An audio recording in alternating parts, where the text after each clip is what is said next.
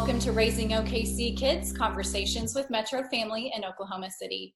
I'm Erin Page, and today I'm joined by Oklahoma State Superintendent of Public Instruction, Joy Hofmeister, to talk about what returning to school will look like this fall for our more than 700,000 public school students.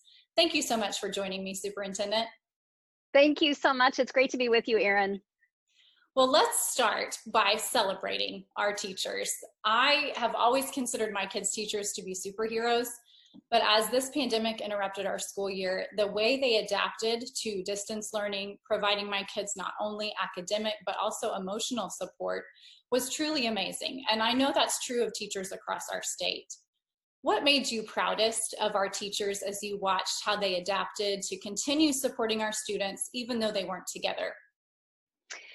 I was most proud of the way they had absolutely no time to prepare, but stood up the connection of remote learning, distance learning, moved heaven and earth to re engage with their students. And they did that in very different ways from telephone calls or um, putting together um, and distributing packets that would reach students by mail or by bus delivery or pickup when they went through the line for meals at school or through many, many, many countless Zoom calls and um, Zoom meetings with their students. So teachers rocked it. I know there was very little time to prepare, but it was amazing. It sure was. So in preparing for going back to school this fall, the State Department of Education just released Return to Learn, a framework for reopening schools. This provides guidelines and considerations for Oklahoma public school districts as we return to school. You mentioned in your introductory letter that schools do not have to act on every consideration in the framework, but instead should adopt the policies and procedures that are feasible for them. What are going to be the most important issues for districts to consider as they determine how to safely reopen our schools? Well, it's a good question because it's going to need to be based on what is feasible practical and acceptable in each local community. And that is going to also be guided by what the path of the coronavirus looks like and those very important collaborations between school district and county health offices or the state epidemiologists. So we're we're uniting uh, those two entities in local context, but we're asking them bring in teachers, bring in families into that conversation, students as well, so that there can be one, an understanding of the need, but also some creative thinking about how to layer safeguards mm. so that it makes sense to keep our school students and those who serve in them safer. Uh, and that's something that people are are doing right now throughout the summer. Absolutely. I was thankful to, as a mom, to have received a survey from our school district that was very thorough, asked a lot of really good questions, and I know I was grateful to be able to provide my input for our district. So this document is very thorough. It covers a lot of ground. I'll go through just a few of those here to give our viewers some ideas of what it does cover recommended face coverings for staff and students, social distancing between students when possible in the classroom, cafeteria, gyms, playgrounds, and buses, recommended alternate school calendars, plans for delivering instructions on site via distance learning or both, considerations to stagger the days students are in school facilities, and potential for districts to adjust policies for absenteeism.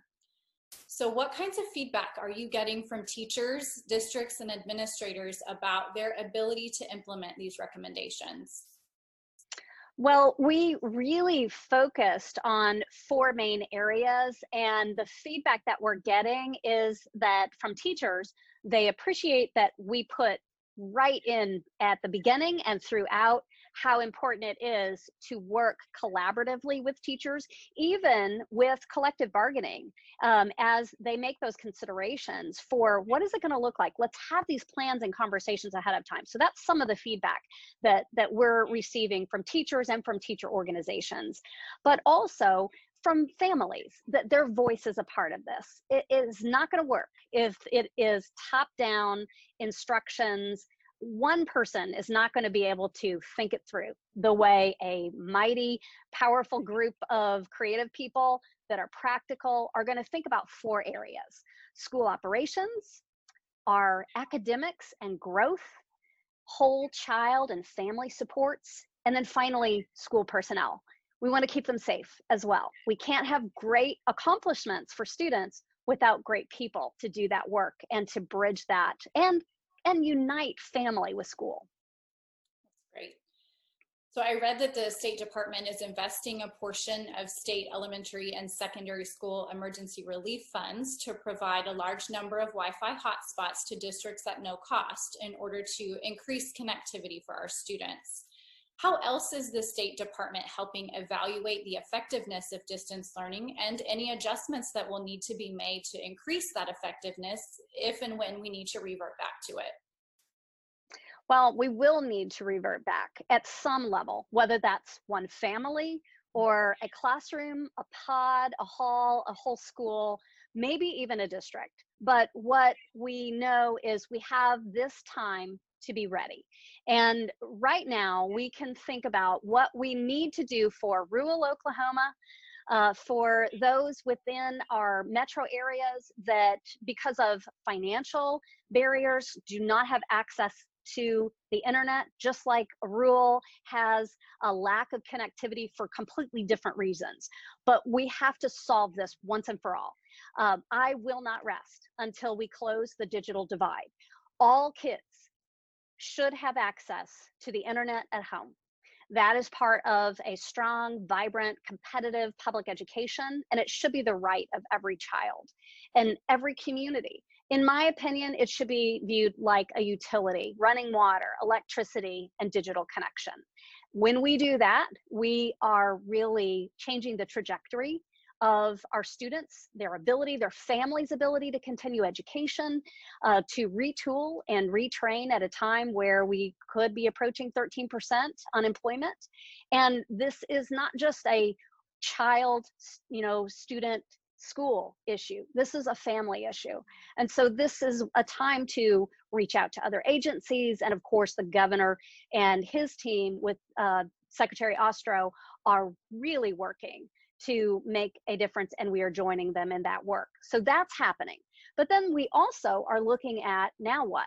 Okay? We we for when we can get that connectivity, we're going to provide hotspots. Those are mobile Wi-Fi devices that go into homes. And one you know, maybe not one in a home is sufficient. We might need more depending on how many students are in that home but providing those free of charge to districts 50,000 of them and then having districts pick up the cost at a severely reduced rate that that's we welcome of monthly uh, subscription to keep that going with some of these covid relief funds so that we can bridge that where we don't have hardwired homes so we're working in that as one example. The other I would give you is on the instruction aspect. So when students have to go back into a digital um, online format for a small period of time, or maybe some districts are actually building it into their schedule where it's a more regular routine so that when they do need that, if and when that occurs, they're able to shift very seamlessly. Well, at the State Department, we want to help by providing a tool. It's called Exact Path. It's individualized instruction that starts K through 12 and it begins where you are as a student, no matter what grade level you're in, and how you answer some of the questions in math or reading language arts. It will then create the exact path that an individual student needs to achieve grade level and then go beyond. So, this is the kind of work and tool that can be used in a classroom right now in a traditional setting. It can be used at home after school if someone wants to keep going, or it can be used during distance learning, sudden eh, unexpected interruptions, and you never miss a beat. So this is one of the tools that we're making available free of charge to every district in the state. That's great. Um, our state teacher of the year, Gina Nelson, is such an advocate for the power of public school in children's lives, as well as the need for trauma informed care and mental health resources. She has shared that before we can expect students to really learn this fall, we are going to have to address the adverse childhood experience they've all shared of living through this pandemic, which has been even more traumatic for some of our at risk students. So how can schools be focusing on and offering enhanced services for our children's mental wellness when they return to school? Thank you for this question because it really touches on a point that we can't ignore. We can't just start back the way we have in any other year. This is going to be very new.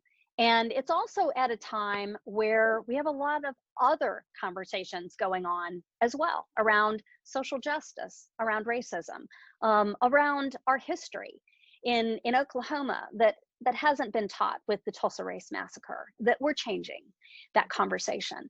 So not only do we have COVID, but we have a lot of um, social issues that, that are dominating as they should the news, but we also have changes in family dynamics with again going from 4% unemployment to 13% maybe 14% by december. This this is very very disruptive and causes a lot of stress in families. It's not just the disengagement from friends uh, as peers in schools and the disconnection of physically not being with teachers but it's also what has occurred within families. More of our families are needier and we do have to have strategies. So we are doing that.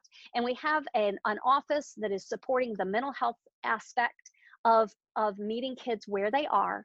You, you can't, um, you can't learn when you're worried mm-hmm. about real stress that's still going on. And you can't learn when you're hungry. So we're going to also think about the whole child physical, social, emotional, and academic.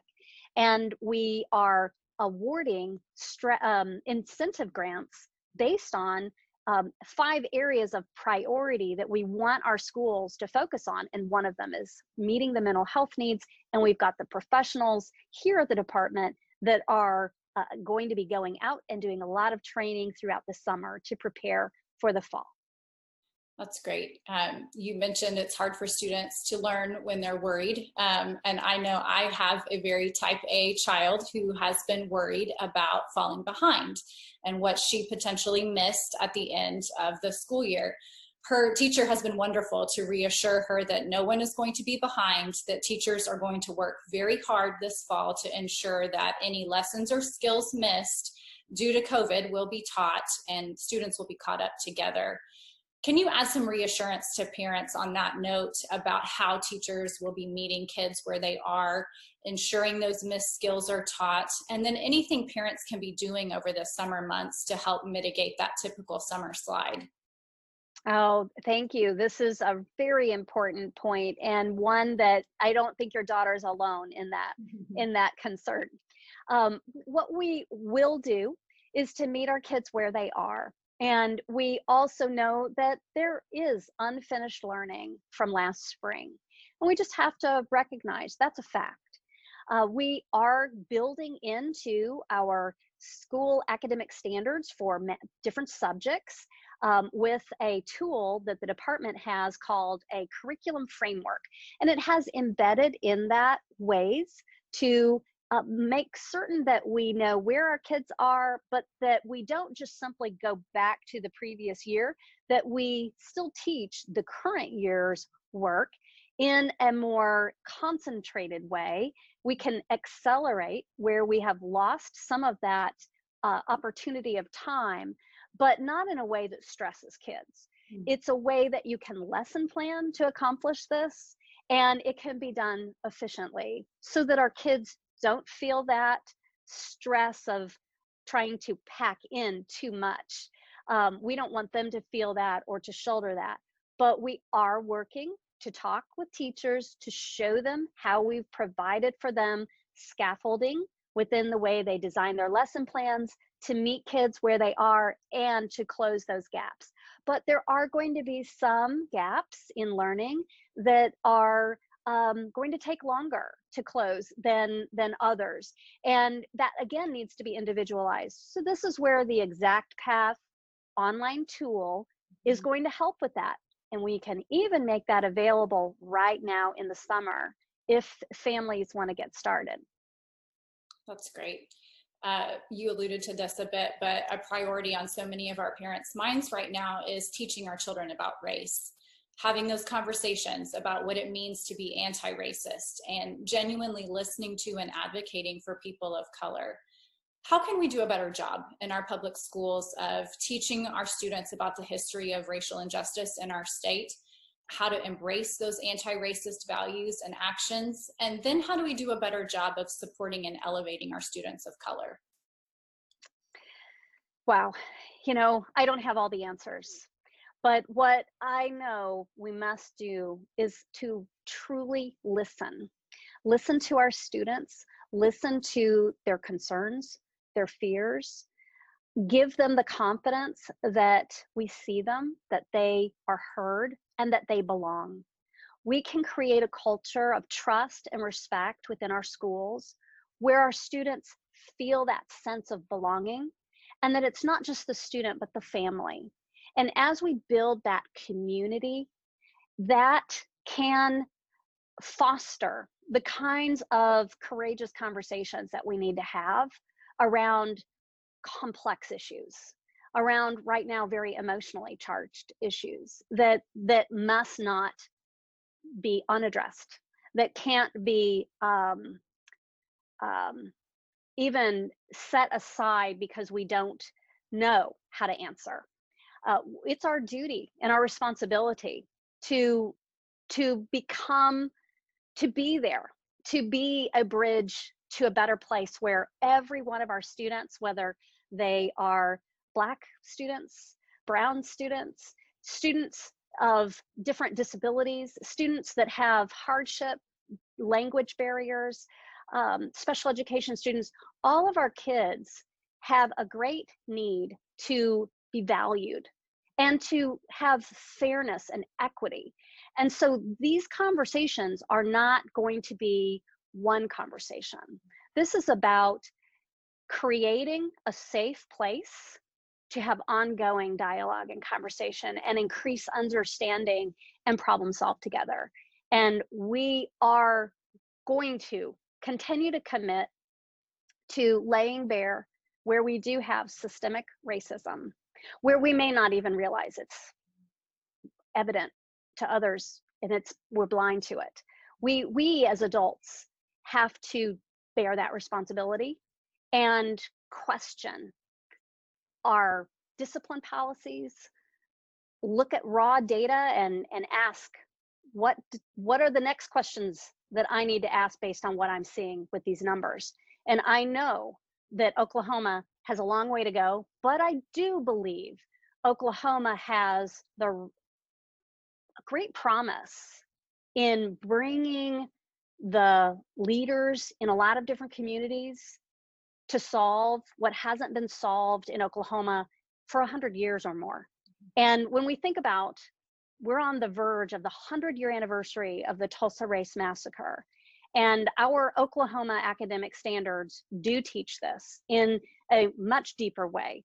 And we we just adopted new social studies standards a year ago, and uh, we worked with descendants from the Tulsa Race Massacre and those who are historians of this just horrific acts that people in our community participated in or survived or or have a relative that didn't.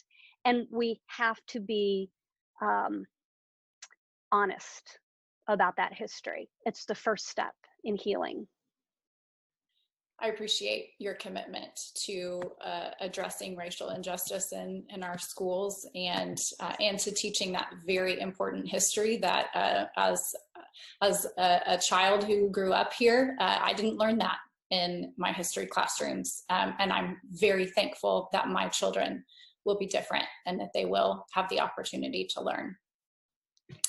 Um, switching gears, we know that parents are their children's first and often their most impactful teacher.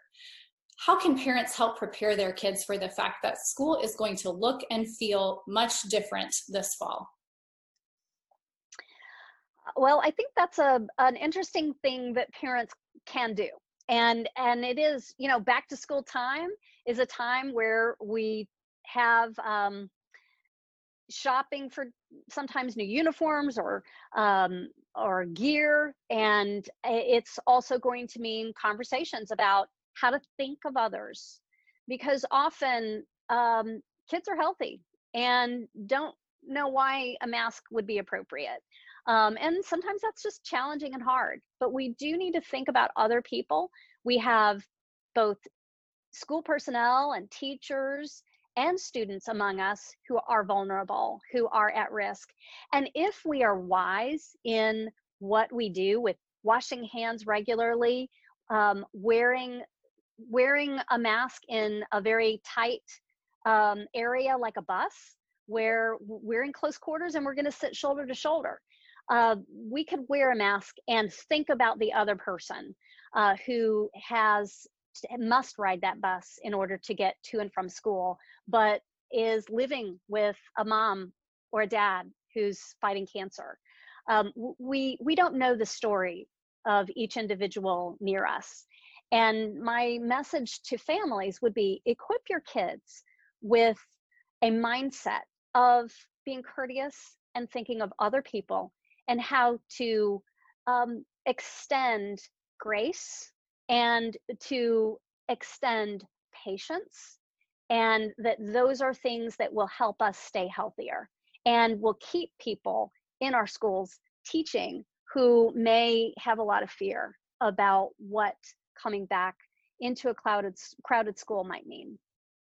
I love that message to teach kids about how we can care for other people and that's a great way to put it.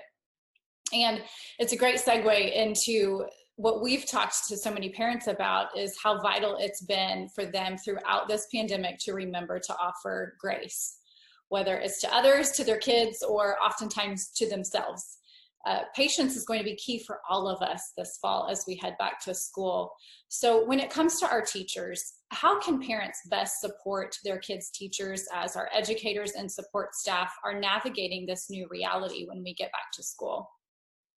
Mm, well, I think it's really helpful for parents, and I'm a mom of four kids that went through Oklahoma public schools. And I have a sister who's also teaching, and she got started teaching for the first time just about four years ago.